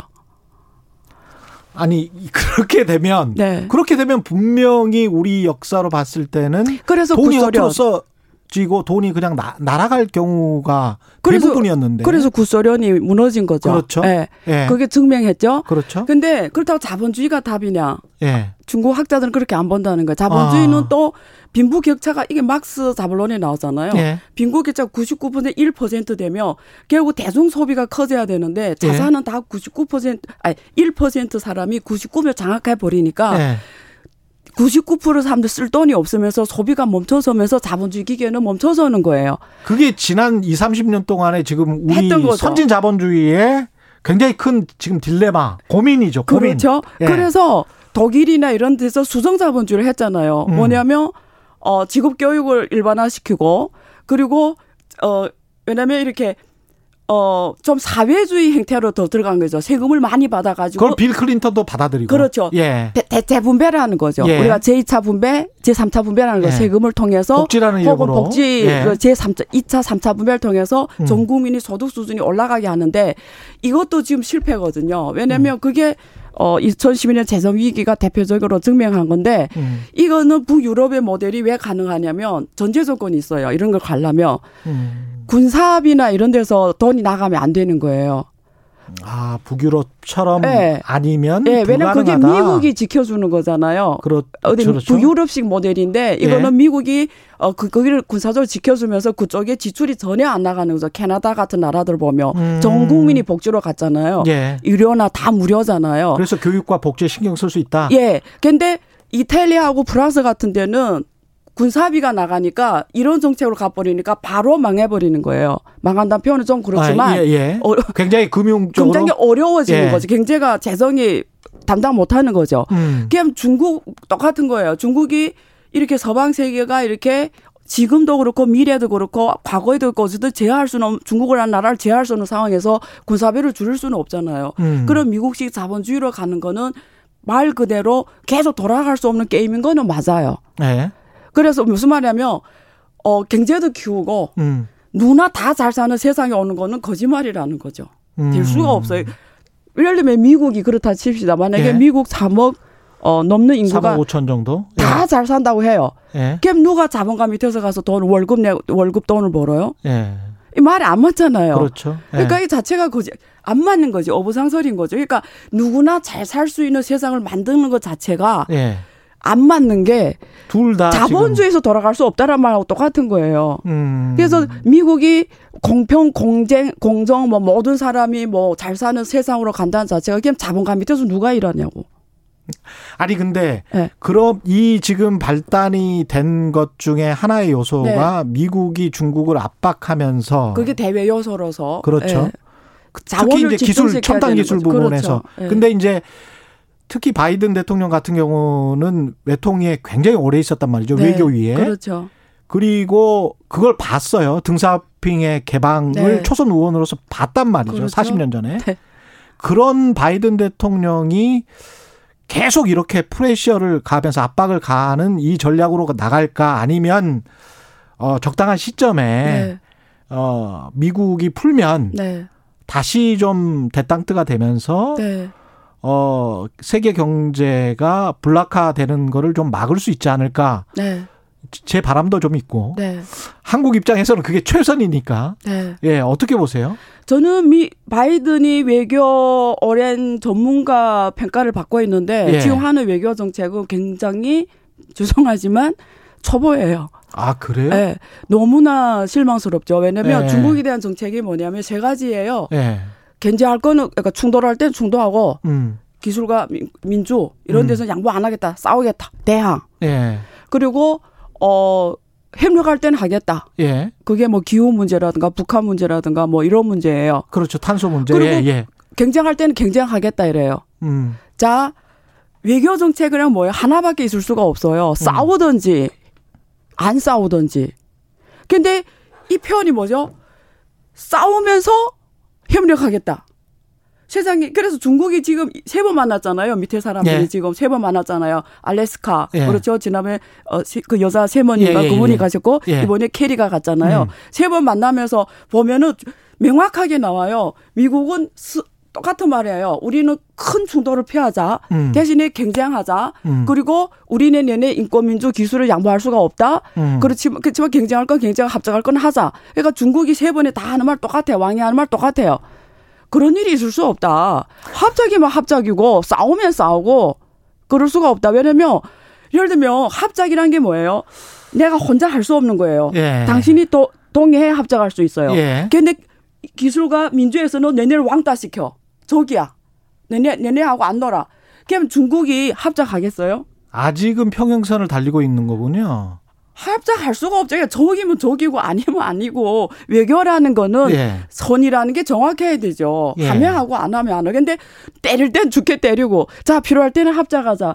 그러면 중국이 세상에 이런 게 어디 있냐. 그래서 이번에 말한 거 케리 갔을 때 하는 예. 말이 예. 기후 합작도 중국과 미국 간의 큰 외교 틀 안에서 움직여야 된다. 이렇게 음. 말해. 그 뜻이 뭐예요? 도대체 뭐야, 내내는. 우리를 이렇게 못 가게 싸우면서 음. 우리 보고 또 이런 필요할 때는 하- 협력해달라고? 이런 게 어딨어? 뭐 이런 거거든요. 근데 우리 입장에서는 한국 입장에서는 미국의 이런 중국 배제 전략이 네. 연성 배제 전략이라고 제가 이야기를 네. 할게요. 강성 배제 전략이 아니고 연성 배제 전략이 적당히 한국의 기업들과 국익에는 도움이 될 수 있다라는 아, 나름대로의 계산이 아, 지금 생, 한국? 예, 한국 네. 같은 경우에 네. 생길 수도 있을 것 같은데요. 네. 제, 제가 보기에는 어떻게 보십니까? 그러니까 한국이 어떻게 해야 되는 말씀을 여쭤본 거예요. 예, 아니 아, 한국이 네. 오히려 이런 연성 배제 전략의 수혜나 혜택을 받을 수도 있겠다. 왜냐하면 음, 중국으로부터 받을 수 있는 거를 네. 한국이 제공할 수도 있고 중국한테 제공하는 거는 한국은 계속 제공하면 한국 입장에서는 그게 최고니까. 그 최고죠. 예, 핵심은 어디에 있냐? 예, 정작 여기 그 담당하는 사람이 있을 거 아니에요. 음, 그럴 만한 용기가 있어야 되는 거죠. 한국이. 예. 어, 그걸 누군가 의사결정해야 되잖아요. 그런, 예, 자- 그런 시점에 왔을 때그 예, 사람이 그런 용기가 있냐 이거죠. 당연히 그게 제일 최적의 선택이죠. 말씀하신 게. 예. 근데 정작 그 자리에 있는 사람은 그런 선택 안 한다는 거죠. 아, 왜? 예, 예를 들면 이런 거죠. 간단한 예를 들면 미국, 중국의 자본이 와서 한국의 반도체 기업을 필요한 걸 인수하고 싶어 해요. 음, 근데 그게 한국에서는 핵심 기술은 아니에요. 예. 근데 인수를 못 하게 하는 거죠. 아, 왜? 뭐 미국 그렇죠. 때문에. 두루두루. 아. 그러니까 그게 오프테 말인데 예, 현실에서는 그 자리에 있는 분들이 그만한 담량과 그만한 용기와 미래를 향한 긴 전략적 시선이 있어야 되는 거죠. 어디까지 우리가 레버리지 지렛대를 네. 사용할 수 있는가는 우리의 주체적인 또 결정, 그렇죠. 역량에 따르겠습니다. 예, 그래서 예, 그냥 의견 뭐 소견을 말씀드리면 음, 한국은 제일 중요한 시점에 왔고요. 어, 원칙을 세우고 하고 싶은 대로 해라. 네, 이런 말씀을 드리고 싶어요. 눈치를 볼 필요 없어요. 왜냐면 예, 미국이 아프간에서 철수하는 걸 보면서 음. 정신을 차려야 되고요. 음, 그리고 한국이 생각하는 미국이라든가 중국이라든가 정말 강한 국가냐를 음. 다시 지- 다시 들여다봐야 되는 거예요. 아, 투시갱으로 우리가 가야 될 길이 어디냐를 예. 다시 한번 점검해야 되는 겁니다.